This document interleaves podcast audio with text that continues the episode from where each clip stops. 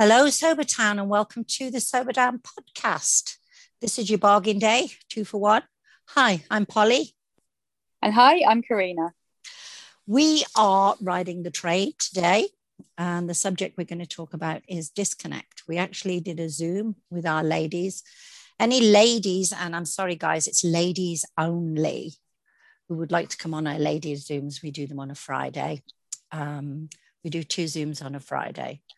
I know things can sometimes get a bit overwhelming with groups and Zooms and all this kind of stuff. So, but if anybody's interested, just email Karina or myself. Um, we uh, we will put the emails up at the end of this podcast on the uh, Sober Town website for people. But we're going to talk about um, disconnect and emotional detachment because disconnecting is a lot of what we do within uh, sobriety, and it can be sobriety from any kind of addiction, not just alcohol, which is what Karina and I are recovering from. And emotional detachment is another word for it. And it becomes harmful when you can't control it, and you may feel numbed or muted. And some of the symptoms are you have difficulty creating or maintaining personal relationships. You disconnect from people. A lack of attention or appearing preoccupied around others. You know, another way of not being able to connect. You can't connect to what's going on. Difficulty being loving, affectionate with family members. I think there's quite a few of us, uh, laid, well, quite a few of the ladies within our groups struggle with that one which we will talk about in a minute, avoiding people, activities, or places because they're associated with past trauma or an event. So, disconnecting from those things. A reduced ability to express emotion, difficulty empathizing with another person's feelings, not easily sharing emotions or feelings, difficulty committing to another person or a relationship and not making another person a priority when they should be. Um, that very last one, to me, um, in my sobriety, I make myself a priority. So there are other people who are, are a priority. I mean, I've got my Dan and you've got your Andy, yeah? Yeah we've got people who have a priority in our lives, but because we are in recovery, um, our first priority to is, is to ourselves. And I'm sure Karina will agree with me on that one. Yeah, definitely. I think you have to, you know, it, it is hard work. Um, in sobriety, it's worth it, but it's hard work and you have to work at it every single day. And mm-hmm. because of that, you have to put yourself first. And it was interesting just listening to you um, listing those symptoms because I was thinking, wow, you know, wasn't that all of us at the end of our drinking? At the end of our drinking, we disconnected, and the only thing we did connect with was the alcohol until it made us comatose. Um, we were very isolated, very disconnected from other people. And then again, within our sobriety, because there's such a change in in all areas of our life that um, there there is some purposeful disconnection. There's some physical disconnection mm-hmm. and some emotional disconnection because of the withdrawal of the alcohol and the withdrawal of the crutch that we've now taken away from ourselves. And so things get a bit wobbly for a while. Um, there is the avoiding some of the situations um, because we don't want to put ourselves, make ourselves more vulnerable than we already mm-hmm. are. And of course, we on top of all that, we've had COVID and lockdown, um, which has, for some of us, for me, I'd say, has been a blessing in disguise with regards to my sobriety. I totally agree on that one. Yeah, we, we mm. were allowed to um, disconnect from the world for a little while there. Um, and I think one of my takeaways from COVID is uh, being able to step back because everything slowed down because we did disconnect from the ordinary everyday stuff we did outside of the house.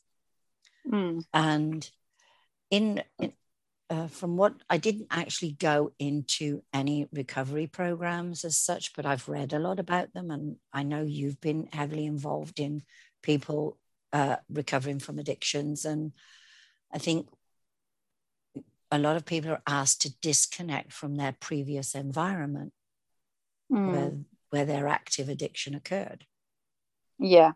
Yeah. And, and I mean, a, a lot of places in the UK are their their community, they're community based. So they'll get people. This is on the NHS. They'll get people to um, detox in their own homes, or if they need a medical detox with intravenous drugs in hospital, they'll do that for the the seventy two hours, and then they'll be back at home, and they're still in their same environment.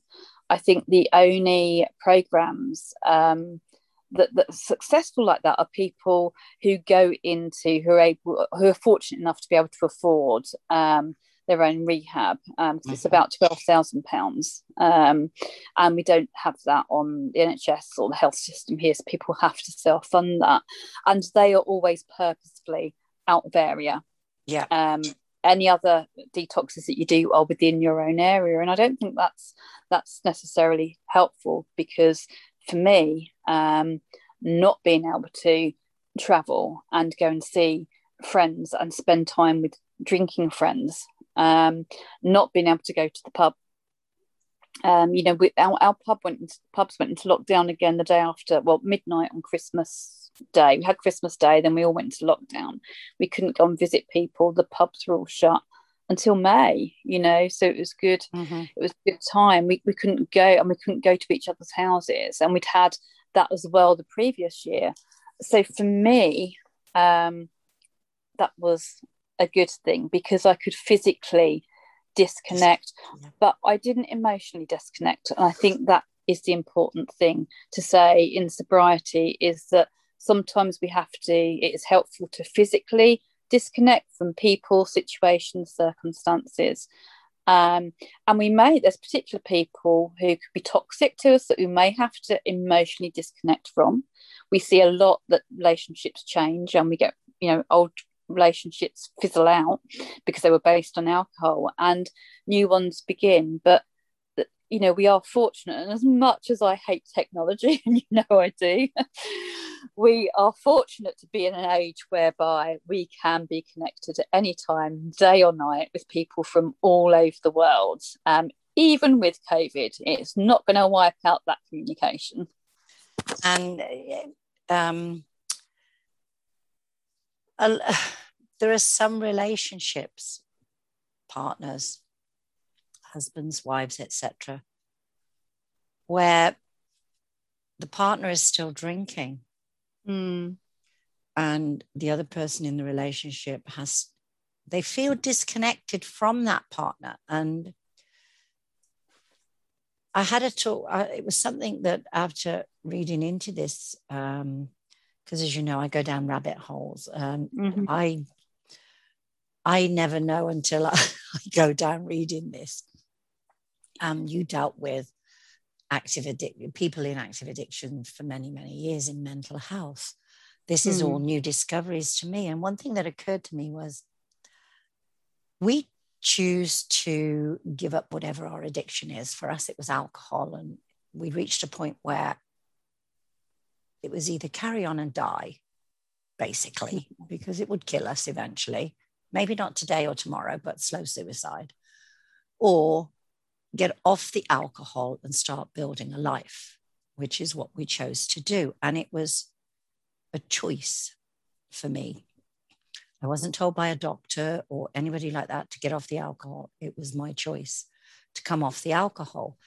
And something that occurred to me was people who choose to come off the alcohol, it doesn't matter, I suppose, whether you're told to or not, but you choose a new lifestyle and if you're with a partner who doesn't embrace your new lifestyle, how much detachment or disconnect can it cause within it? Um, and how much are we, this is, I know this is, how much are we unwilling to accept they don't want to embrace this wonderful lifestyle we're experiencing. That was something that ran through my head in that, um, yes, we have to be selfish in sobriety, but are we a little bit too selfish sometimes? I, I think as human beings, we have expectations, don't we? Um, Yes. we always have expectations. and, um, you know, if we suddenly embrace something or jump on the bandwagon about something, then we have expectations that other people are a going to be really happy for us and be as enthralled and our enthusiastic personalities and be that they're going to follow suit and they're going to do what we're doing because it's it's so good and, and i think you know we talk a lot about um, our areas of control mm-hmm. and i always say to people just stand on the spot where you are with your feet together or slightly apart and stretch your arms out either side and then spin from the waist and spin round and everything within your arm's reach is what is within your control mm-hmm. anything mm-hmm. outside of that is not within your control and we have to accept that. And the key thing for it is acceptance to accept that what we choose to do and what we choose to control is up to us. But by the same token, every other person has that right as well to choose yes. what they do and what they control. Having said that, um, I'm not some sort of goddess who's patient and kind and loving all the time. We're human with all the human frailties. yes and so I also recognise that it must be so bloody difficult. You mm-hmm. know, um, I mean, I'm I'm fortunate that um, when I went in sobriety, I was single, um, and I got sort of together with Andy, who was drinking occasionally. Now, Andy and I used to be big, big drinkers back in in the early 2000s to 2008. Um, but because of his previous bone marrow transplant and um, cancer treatment. Um, he never really, because he couldn't drink, you know, back eight years ago, he never really picked up the, the alcohol a lot since then. So even when I met up with him again, he wasn't a big drinker. And I was lucky that he did support me. Um, you know, he doesn't get as excited as I do about the milestones and how well I'm doing, but um, but you know, he did support me, and he'd always say to me, I fancy a beer. Are you okay? And I say, yeah, that's fine. You know, go go ahead. Um, and now he's back on chemo, um, so he can't drink for another two years anyway. So I am really, really fortunate. Um, and because it must be so so hard because I have tried to give up alcohol in the past with like oh I'll stop for a week or stop for a couple of days but then everybody else is drinking around me and I've got difficulties in my relationship. And, you know, alcohol then causes difficulties in your relationship because the other person's still drinking and you're starting to see what a twat they are on alcohol. And it's yeah. like, yeah, if you can't beat them, join them, you know? And, and that is what I fell into time after time. So I'm in complete admiration, complete admiration of people who are in that situation. Um, and I can't really offer advice because I don't no. really know what to say because I'm it's, not there. But also, I mean, our expectations are that, um, like you say, they they will cheer us on, they will encourage us, this, that, and the other. And you get with some some people. I'm lucky with my Dan. He is every time I have a milestone and I tell him he's whoop whoop with me, you know, mm. because he knows how important it is to me. Um, and there are those that, okay, this is the lifestyle you're embracing, but it's not the lifestyle, you know, I don't want to totally give up. And also, we talk about, uh, we, we've disconnected from our old life totally. Yeah. Which was the drinking life. So we've disconnected from that. In the early stages of it, we, we, we practically, well, at the end of drinking, as you said earlier, we were so disconnected from everything because we were drinking on our own. So we had disconnected emotionally, physically, everything. And when we get sober, we often talk about the changes in us and the how we love how we are now. but our partners etc have now got to get used to the new us. And that's got to be hard for them. So how many of them tend to disconnect from us? And it can be such a two-way thing. Um, there's also uh, a lot of you disconnect by choice. And one of the things with choosing to disconnect is you disconnect to protect was the expression I came I thought of. And you disconnect because in sobriety you have to protect your sobriety. Completely, yeah. So you Completely. disconnect, yeah, you disconnect to protect yourself yeah and and just looking at the assertion model if we look at assertions so we can be assertive and be passive we can be aggressive that's how we tend to express mm. ourselves i was as a drinker very passive aggressive so i'd sort of be a doormat doormat doormat doormat and i'd like ah, explode you know? And then i'd just drink and drink and drink to numb all that um that thing. And i'm becoming more assertive and i think when we are sober and when we start to, on this journey and through this journey we are being assertive with ourselves because we mm-hmm. have said no more. I'm not going to drink anymore and with anybody when anybody becomes assertive whether it's to do with alcohol or whatever just when we start to stand up for our own rights and we're not yeah. you know doing, we're just our own rights and we're starting to stand up you always have people who will sabotage that because actually when you start to meet your own rights you're not meeting other people's needs and demands. Mm-hmm. Your codependency can go. You're looking after yourself. You're having a nice bath. You're going to the gym. You're going for a walk. You're not cooking their dinner or cleaning up or doing whatever, yep. you know. Um, so, and, and, that that sounded quite sexist. That was going back into the old roles sort of thing there. But but you know what I mean. That can work for males and females on yes on on both sides. And um, yeah and, and we know that that when we become assertive that there will always there'll be people that embrace it and there will be people that try to sabotage that because their needs no longer begin being met as you said we've changed and yes. they, they have to try and adjust to that change and some people don't like it and um, some people can be passive and just almost ignore it and other people can be quite aggressive about it and actually i kind of see I've seen, I've heard that quite a bit. That that the aggressive partners, yeah, partners aren't just drinking. Other partners aren't just drinking; they are drinking very heavily, and they are being quite abusive to their partners who have stopped drinking. Because do you think? And um, here we go. Do you think it's because they've suddenly lost their drinking companion and mm-hmm. they're looking all confused at this live thinking well, hang on a minute, we were all right together drinking. Why all of a sudden are we changing the parameters? Yeah. The goalposts have changed. Yeah. you know, where have you gone? I've lost you, sort of mm. thing. So they're lost. They they've lost their drinking partner, their drinking buddy.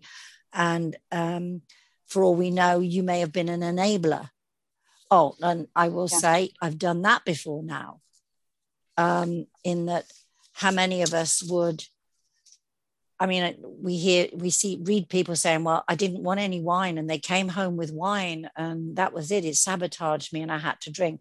But how many of us who've given up during our drinking days went to, we wanted to drink. So we bought our partner drink as well mm. because we wanted to drink.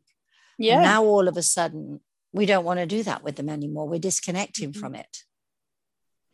Yes, very, very true. Yeah, I'd, I'd go to the store and I'd get a bottle of wine and, and sort of four beers or you know, or beers for, for mm-hmm. my partner. Yeah. Yeah, I would. I would have done that. I wouldn't have just got my, my own stuff. I would have got stuff. And, and apart from at the end, obviously, when I was sneaking the drink, then I'd be drinking three bottles of wine with four cans of beer. But yeah.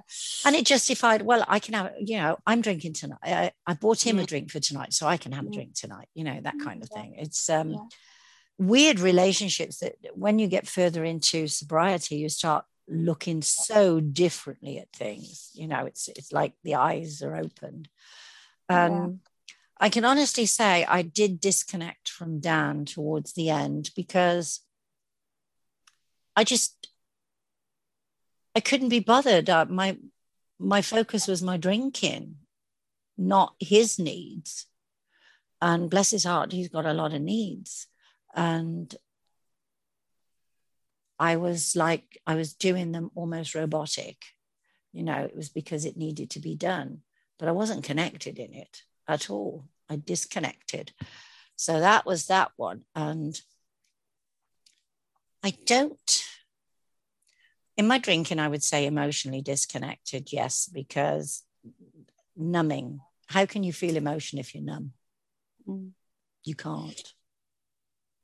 No, I, I, was definitely emotionally disconnected, but I was probably more socially connected because I had friends who I would go round and see purposefully because I could take a bottle of wine and that was my excuse to have a bottle of wine or two, you know? Mm-hmm. Yeah. I, I have friends that I'd actually literally go and see so that I could go and drink or have an excuse to drink and not hide the drink.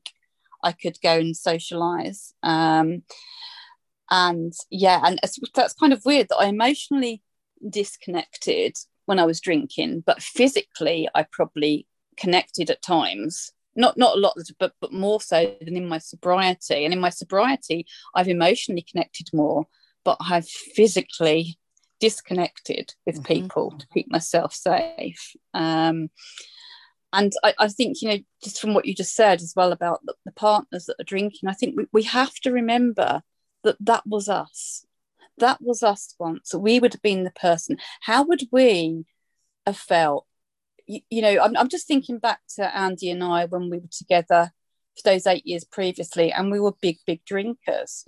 Now, if Andy had quit drinking during that time, I would have been sabotaging. I would have been buying him. I would have been trying to get him to drink mm-hmm. because, yeah. you say, I'd lost my drinking partner. And when we all first start this journey, the majority of us are like, how am I never going to drink? what, am I going to do with my time if I don't drink? I'm going to be bored if I don't drink. How's life going to be if I don't drink? The partners and the people that are still drinking are still asking all those questions if they were to quit. Yeah. And it's scary.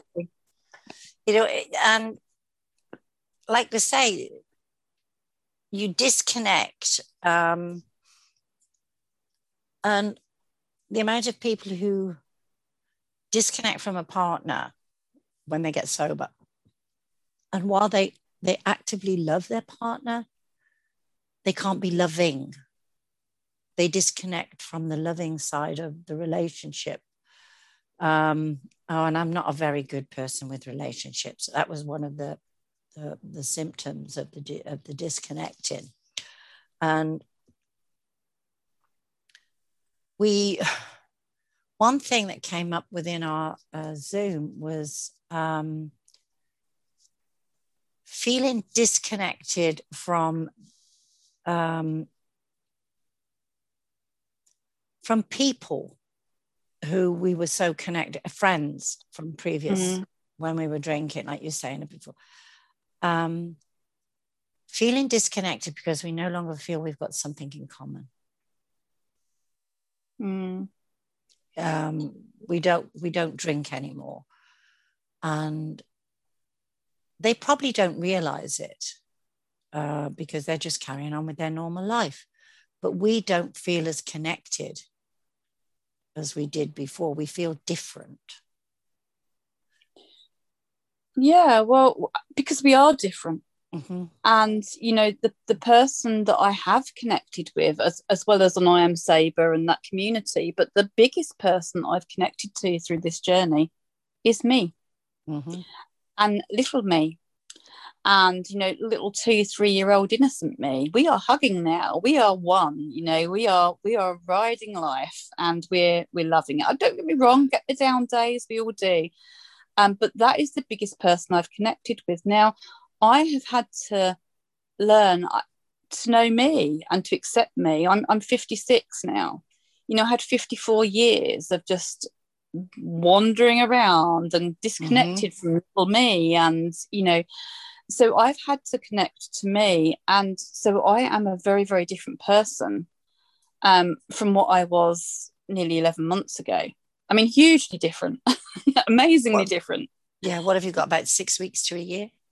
To get to yeah years. about that yeah, yeah. about six yeah. weeks and yeah. It, it's, it's a wonderful milestone i think it's it, it really is and like you said people don't some of the people within our family it's like oh yeah whereas to us we're like yes yes yes yes huge celebration um yeah and there's another way we you and you look at them and you think can't you feel happy for me and in their own mm. way they are happy for you but yeah. You just, you but just... yeah, I've just kind of accepted that now. Do you know, I'm like, I've got yeah. people, you guys, that do feel happy for me. So that's my acceptance of like, yeah, that that's fine. Um, but but I think you know that what the point I guess I'm trying to make is that I've learned to connect with me. I'm a different person mm-hmm. from what I was 11 months ago. So my relationships are going to change. They're going to be different because I'm different to other people too. Not only do I see them differently, and are they different to me, whether they're drinking or not, um, but I'm very different to them. I'm very different mm-hmm. to the person that I was. I'm a lot more assertive. Um, and I've lost friends because of that, because they don't like it. They don't like that I stick up for myself now and don't let them walk all over me. But no longer a doormat. No, and that's fine. I didn't want to be a doormat anyway, mm. you know. But when you think about how many years we've been drinking, I mean, I was drinking for for 20 years. Well, I'm 20 years older. I'm not the same person I was 20 years ago. So I'm going to be different anyway. Mm. And um, like you said about the connecting, and I I have connected with myself um, in that I'm more aware, I'm more present. I I live in the everyday. Yeah, not every day is wonderful. Some days are just not what what I like to call normal, where nothing mm. nothing really happens. You know, you get on and you do the laundry and you do the grocery shop. Those are normal days. But what I love is conversations now that I didn't get to have for a lot of years. Mm. You know, conversations with people who understand what I'm talking about on the journey. I have definitely not disconnected in my sobriety. I've made so many connections yeah. within sobriety. Um, I've been sober before, but never this. Um, and I think I I analyzed those times when I was sober before, and it was just so different. And like you said, you've been sober for a week, two weeks, whatever.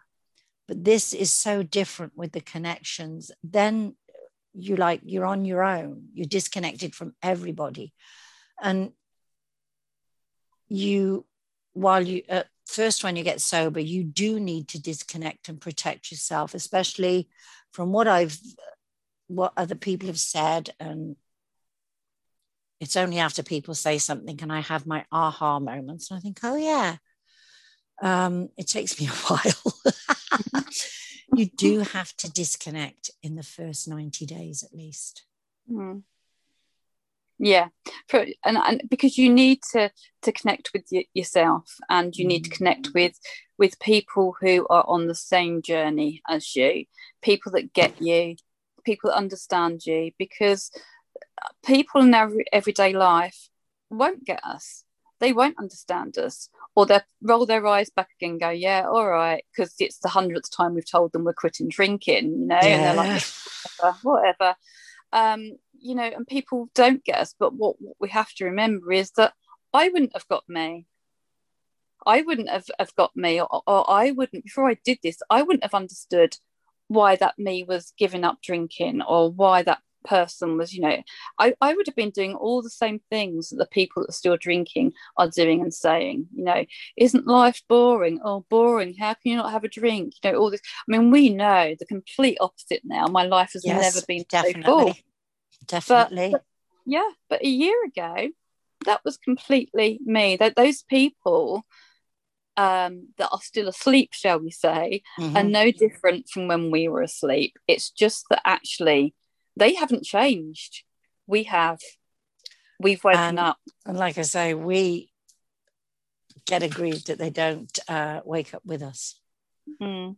You know, but that was us. Yeah, we've chosen to change. And mm.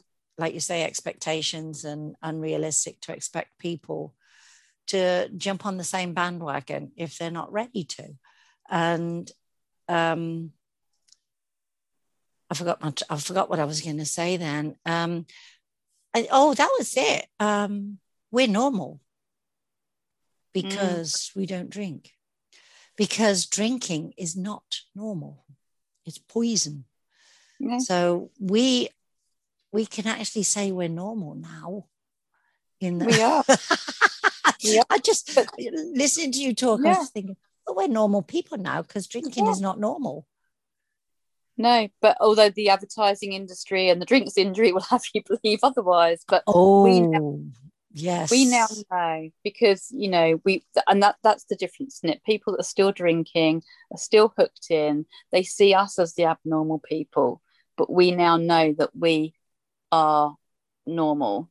Um, but we can't expect others to follow in our footsteps. Um, and and nobody can do it until they want to. And and you know nobody can do it until it is right for you. Um you have to be in that right mindset um to you know and I, I have so much admiration for people that that reset and reset and reset because i i know that if i was to have a drink if i was to have a sip of alcohol now that would be it. Mm-hmm. and i would be back down there and I would not be able to climb back out. So, yeah, there's no moderation, none no. at all. And I had an email and um, from um, it was called Boom, and it said, "What things can alcohol help us with?" And it's this is a very sarcastic email. And these are the things we no longer have. And it says humiliation, anxiety, inflammation, high blood pressure, distorted vision and hearing, renal disease, liver cirrhosis, depression, numerous cancers, impaired judgment, breathing difficulties, stomach upsets, dry skin, anemia, diarrhea, oh God, yes, um, exhaustion, apathy, nerve damage, the list goes on. So, mm. where, I mean, probably sound a bit like a hypocrite in saying where are the benefits of alcohol from someone who was drinking 20 years? You know? Um, but there are absolutely no benefits to drinking alcohol. It totally disconnects you from life. So when yeah. you give up alcohol you have to reconnect and not everybody gets it. And it's hard for some to make that bridge to make the connection. I mean, I, I love the um, one of the you know I listened to all the podcasts and mm. um, this Mrs. Nice guy, oh. and I think it was East guy said about the the lighthouse, and that has just yes. complete stuck with me that you know the lighthouse is just stood there on the on the shore, just shining out its beacon of light. It's not actively doing anything or going anywhere. It's just keeping you know shining that light of hope, and um, that's that's really stuck with me. I love that, and that that's how I see it now. Is just, you know, I've kind of stopped like, especially with Jack. He's like, "Oh, mum, yeah, all right, it's poison. Yeah, I know it's poison, mum, because that's what you saying. You know, I'm not going to give Arthur poison. Don't give him a sip of your beer. It's poison. Yeah, I kind um, of stopped doing that. I'm just going to be the lighthouse from now on. I think. yeah, because they say lighthouse doesn't go to the ships.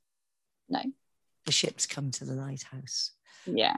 We'll take a pause there, um, grab another cup of tea, and we will be back in a little bit, folks. Well, hello, folks. Karina and I are back. And for this half, we're going to.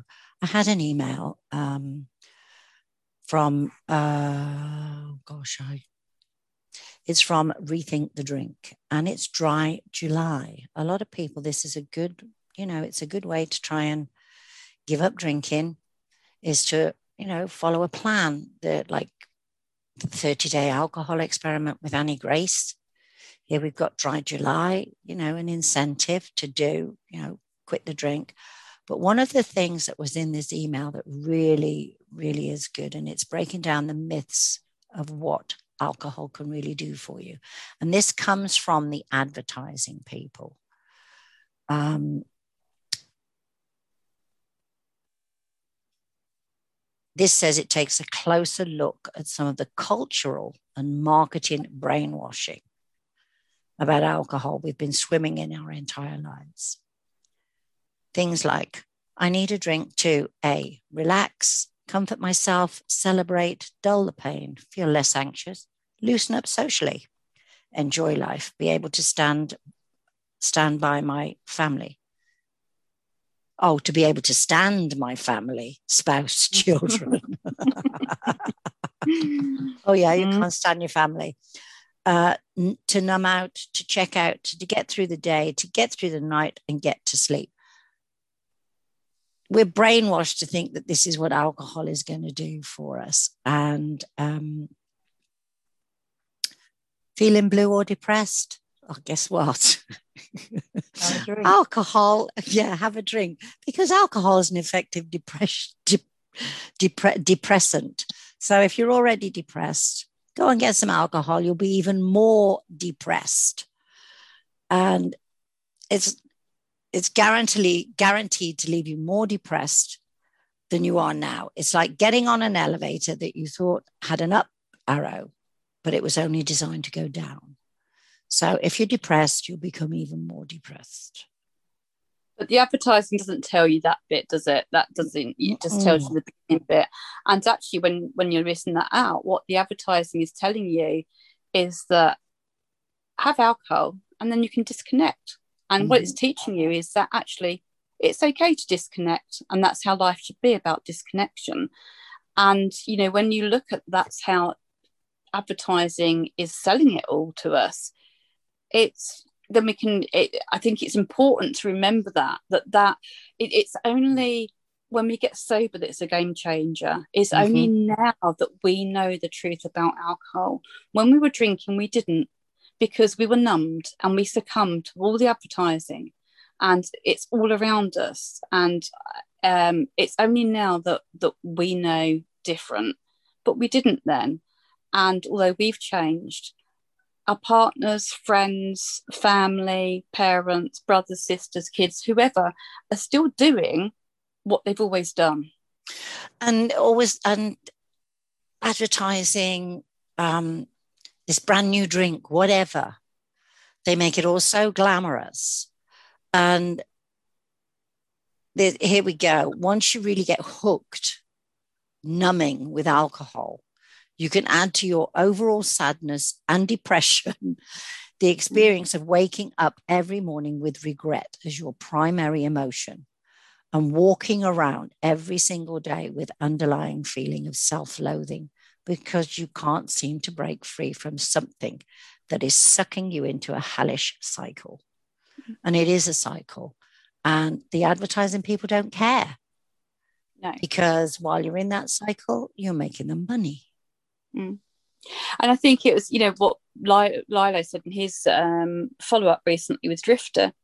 Um, and he was saying, you know, about sort of the people sitting next to him in the restaurant drinking loads and loads of cocktails and having mm-hmm. fun and how are they going to look in a couple of hours and that's what the advertising people don't show you they show you walking nicely on the beach on your holiday or sort of sitting having a nice meal and toasting you know a drink or, or whatever they don't show you people two three hours after that drink of yeah you know, the post effect the after effects and mm. in the mm. uk you only used to see the advert the effects of alcohol in advertising at Christmas. Mm. And they did huge campaigns, some really, really good campaigns in the UK of how alcohol, but it was only done at Christmas and it should be done a lot more. They did the um, how it destroyed Christmas. Children mm. sat there crying, a Christmas tree tipped over, you know, parents arguing and all because of alcohol. Then the drink drive campaigns. And how many people now, so many people have switched off from this drink drive campaign, drink driving, and there are so many people risking drinking and driving. Mm. And I did. I'm not. I did I'm, it. I'm ashamed to say it, but there. But for the grace of God, you know, I'm so lucky that I didn't kill myself. That I didn't kill anybody else. Um, you know, I I just and I didn't get arrested or caught. Um, you know, sometimes mm. I wish perhaps I had got caught. You know, I mean, it would have been my career over. Um, but you know, perhaps it may have given me a, a short, sharp slap a bit bit sooner. But but hey, you know, um, it is what it is, and and I don't think I, I think even like the drink driving, it, it's more drugs now. They're looking into more drug testing and things now. They tend to to do here, but I think the people that really push in the UK the dangers of alcohol mostly are women's aid. There's an um, association here called MAD, and it's mm. Mothers Against Drink Driving. And these are all mostly mothers who've lost children to a drunk, to someone who was drunk while they were driving. And the amount of um, where I live, you can't go anywhere without driving. You need to drive everywhere. You can't walk to the store in Texas. It's just the distances are just too far. And um, every day on the news, some kind of massive accident caused, and the person is now in jail, suspected of drink driving. It's it's almost like, and I know I am as guilty of anybody of, of drink driving. My drink driving was to and I'm not making an excuse. I didn't go far. Uh, does that sound good? Uh, no, I could have had an accident five minutes out of, you know, yeah. in the driveway even. Mm-hmm. But um, it is almost like a blasé attitude to drink driving at the moment because all these camp drink driving campaigns have just been pushed to one side. And I wonder if it's because the advertising people, there's a lot of money in advertising I, I, think everything's been pushed to one side, hasn't it, because of COVID? And um, you know, but the reality is that alcohol kills more people than COVID ever will. You know. Yes. Um, and when we look at the the three million plus deaths from alcohol related deaths, does that include statistics of deaths from people that are killed from drunk drivers, that people that have committed suicide, that people that have been murdered um, because alcohol's been involved? Um, you know, it is a huge, huge killer. And um, it, it's something actually, I don't think, not only has alcohol not uh, like the the risks of it being pushed aside it's actually come to the fore. It's been advertised more. It's been you know i remember piers morgan saying oh I'll just drink more wine in lockdown last year. What else is there to do? You know you had people you know encouraging encouraging people to drink. And in the UK last year, um, deaths related to alcohol went up 20%. It's alcohol crazy. related because yeah during lockdown so um you know and and what does all this stuff get us to do it gets us to disconnect mm-hmm. and i mm-hmm. don't think that i ever intentionally went out with the intention of drink driving i never, you know, I might have just like, oh, I'll just have the one. And you have that one. And that's it. Your inhibitions start to go. And then you yeah. have two. And then you have three. Or I'd be at home and I'd drink a bottle of wine. Oh, I want some more. So I'd jump in the car and go down to the corner shop and get some more. Yeah. I didn't intend to drive when I started drinking. But like with everything else, alcohol knocks out our inhibitions. It um, sense of responsibility is gone yeah, it boosts our ego. Our ID, which keeps our ego in check, sort of mm. goes diminishes, and it makes us all, every single one of us, vulnerable from to, to everything and anything. You know. and how many t- how many times have you? We talk. Uh, I just said about the depressing side of it. Can't tell you how many times I cried when I was drunk. Mm. That I was would always end up not always, but there were times when I would end up crying because it was just so mm. sad. Mm. And a lot and of so- it howled, rocking back yeah, and forward, hugging myself. Sobbing, you know, because yeah. this is my life. I excuse my French, I fucking hate it. Mm-hmm. Mm-hmm. And I, I think when you reach that point of actually hating your life and you change it so dramatically, you can't understand why people are not jumping on this with you. This is wonderful, you know. Um, but this is wonderful for you, you know, and I I cried so much towards the end of my drinking. And um, the depression side of it, yeah, you can start off feeling wonderful, happy, laughing. But how many times have you been to an occasion where everybody's laughing and joking? And then at the end of the night, there is someone sat there crying their eyeballs out because mm. something, someone has said something that's upset them. And oh, it's oh, yeah. all, all because of alcohol, because like you say, all the filters are gone for starters. Your inhibitions are gone. You don't care what you say and who you say it to. If you've how if when you're sober you've managed to hold your tongue when someone's upset you, God help them when they're around you when you've had a couple of drinks. Because, you know, so many families have fallen apart because of something that was said during drinking. Mm. And fights, physical oh. fights, you know. It's um, awful. And it it's all because of the wonderful, wonderful drink and the advertising. And I'm hoping and seeing more alcohol free bars popping up. Mm. Yeah, I'm, I'm hoping there's going to start being a shift and um, people seeing mocktails on the drinks menu that were mm. never there before. No. So, oh, yeah, virgin, is, cocktails and mocktails. Yes, and- mocktails. Um, mm.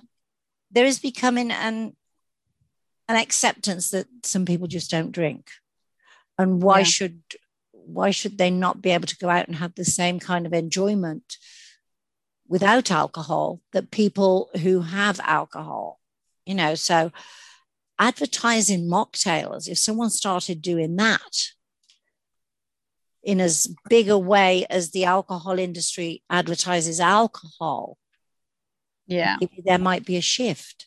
It's already starting. We started, we're happy. We started, and we don't mind campaigning and carrying on and getting other people started because it is a good life.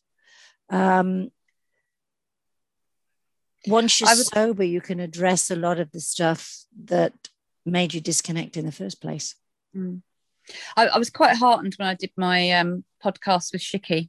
Um, yes. That it does seem to be changing around again. I think that the youngsters of today, it seems to be phasing out a bit the alcohol now.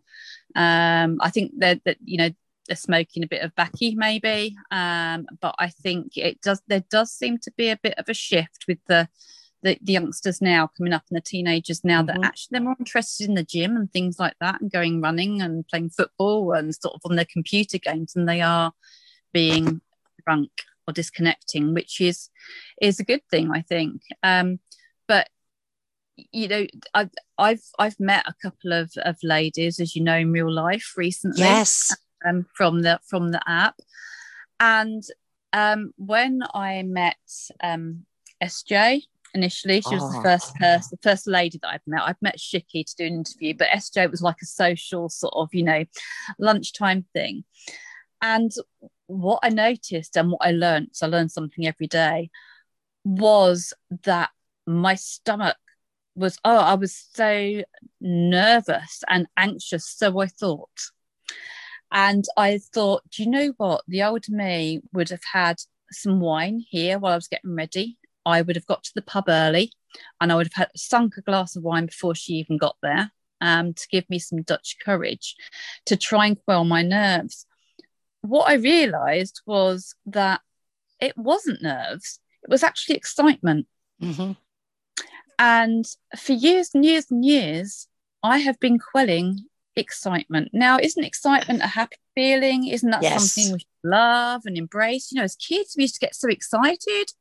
And here's and, one you, you're always talking about the endorphins and all the feel good things from your brain chemicals. Is that not mm. something that happens during excitement? Are you not releasing good brain chemicals?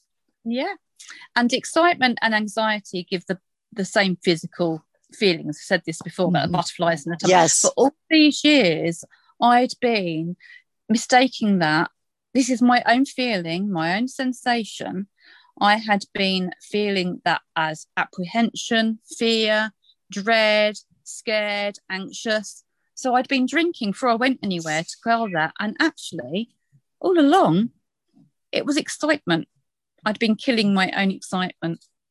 And that's crazy, isn't it? Um, mm. I know um, whenever and whenever I'm gone from here to the UK on vacation, um, it's the same kind of thing. I get butterflies, etc., etc. So I climb on the plane, and what do I do? A few glasses of wine, sort of thing, thinking to settle my nerves. But it isn't. It's the excitement of seeing people. It is right, mm-hmm. um, and it is one of the feel good um, emotions, and th- that's one of the things. And I did a um, I did a thing this morning. I read one, and it said to feel the feels because we've mm. not we've because we've numbed ourselves with alcohol. Yeah. We, we don't know how we're learning how to feel the feels. So SJ was your first one. Who did you meet after that? Then I met Macca for some real life chin chins. So that was that was great as well. So I saw her on Saturday. Yeah, that was brilliant. We had some Starbucks, went to Starbucks and had coffee. Um, which is great. And she came and saw Bumblebee. I was able to ride Bumblebee to that one because there wasn't any rain. Uh, so she came over. So she knew it was me as soon as I pulled up because she saw me ride on Bumblebee. So yeah. Uh, so yeah, and she's given me a hug to take to Hound, who I'm seeing on Wednesday. Oh, nice! I am so envious of you.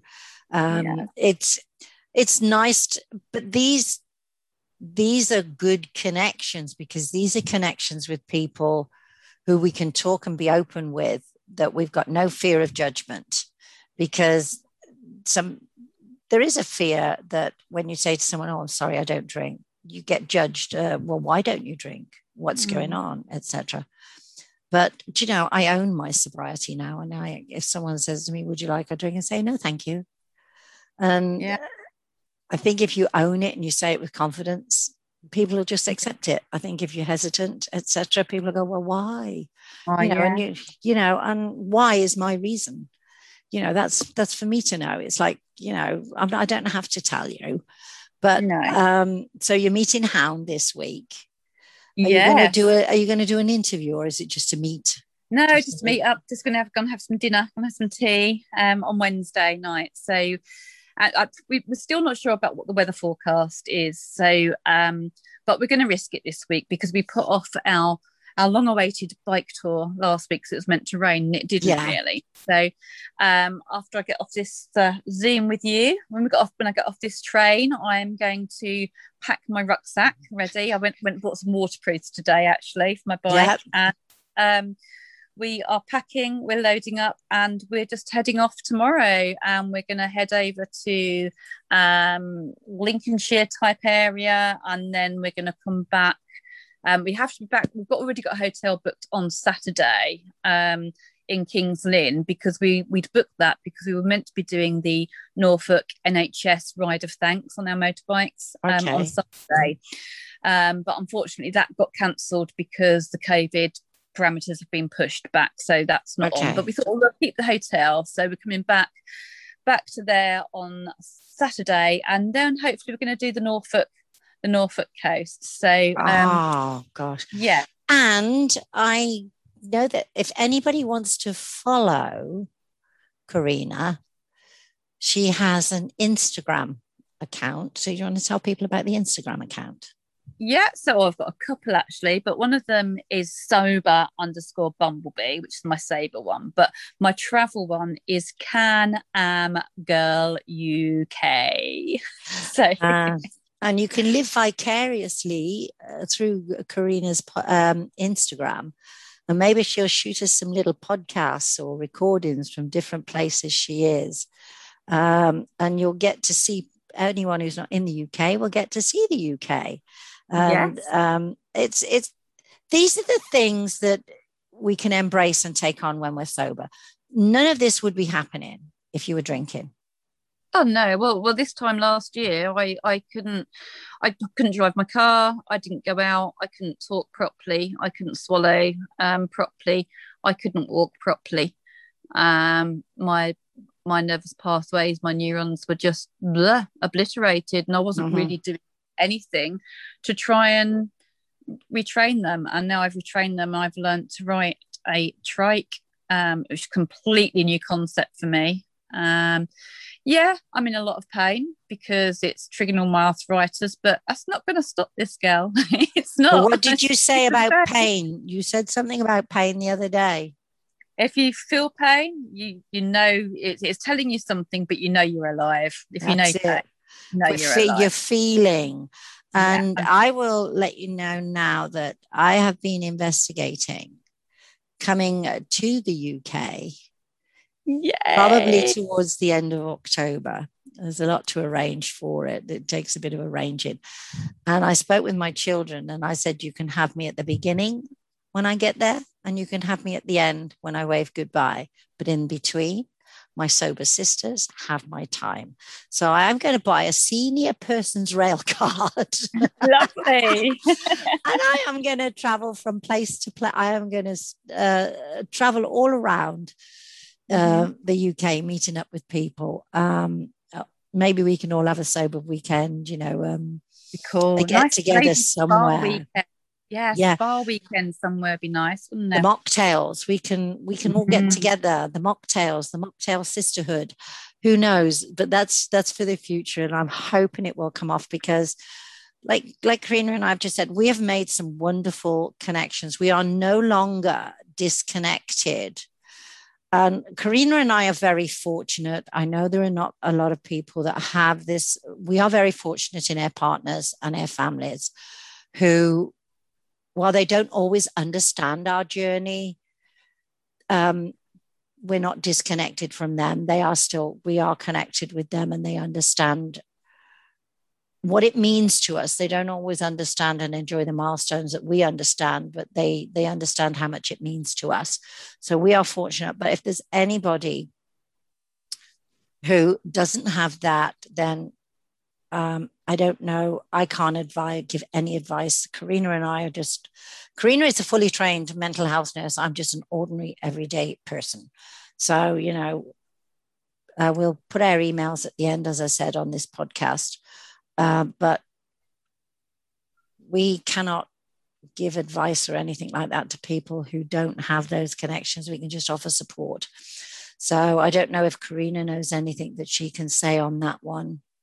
I, I was just going to say that um, you know one of the things that we've found though uh, is you know connection is key. So although we may not you know we, nobody has all the answers, do they? And no. everybody's situation is completely different from another person's.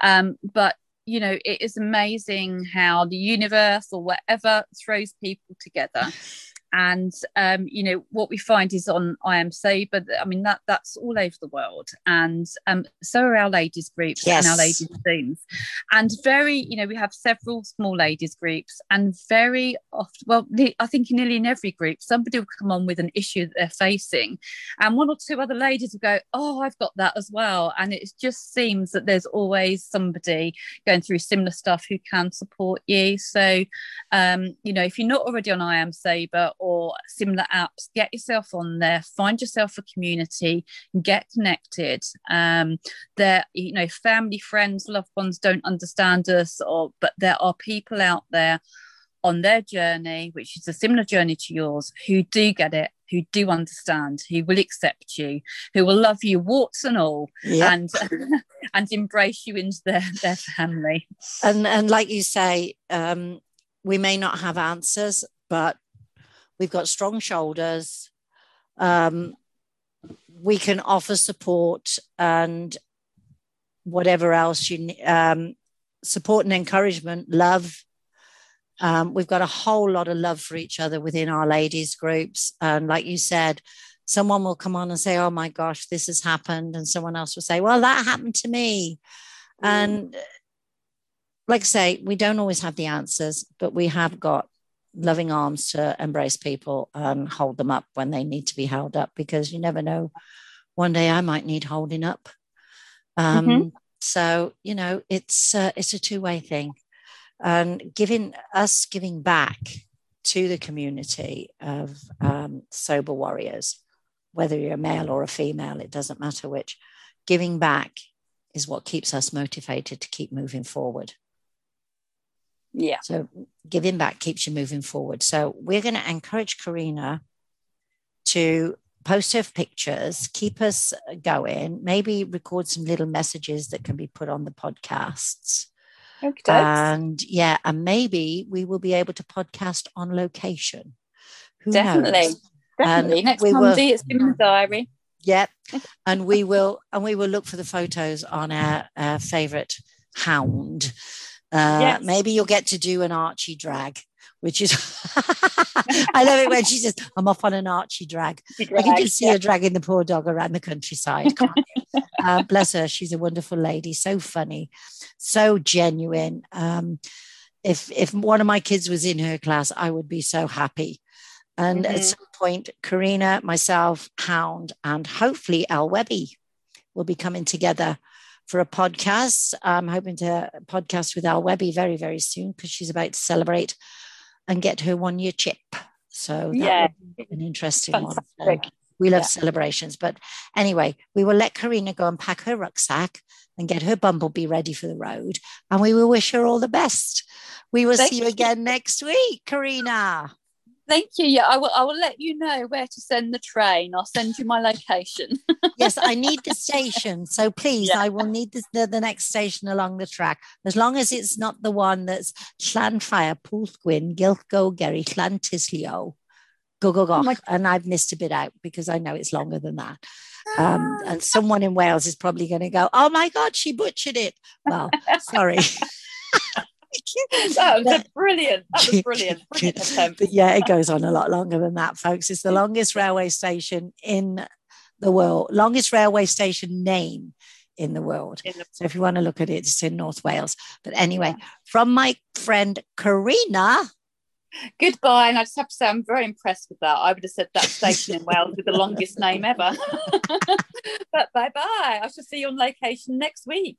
Yeah, looking forward to that one, darling. So bye bye, everybody, and we will see you next week. It's going to be a surprise where it's coming from.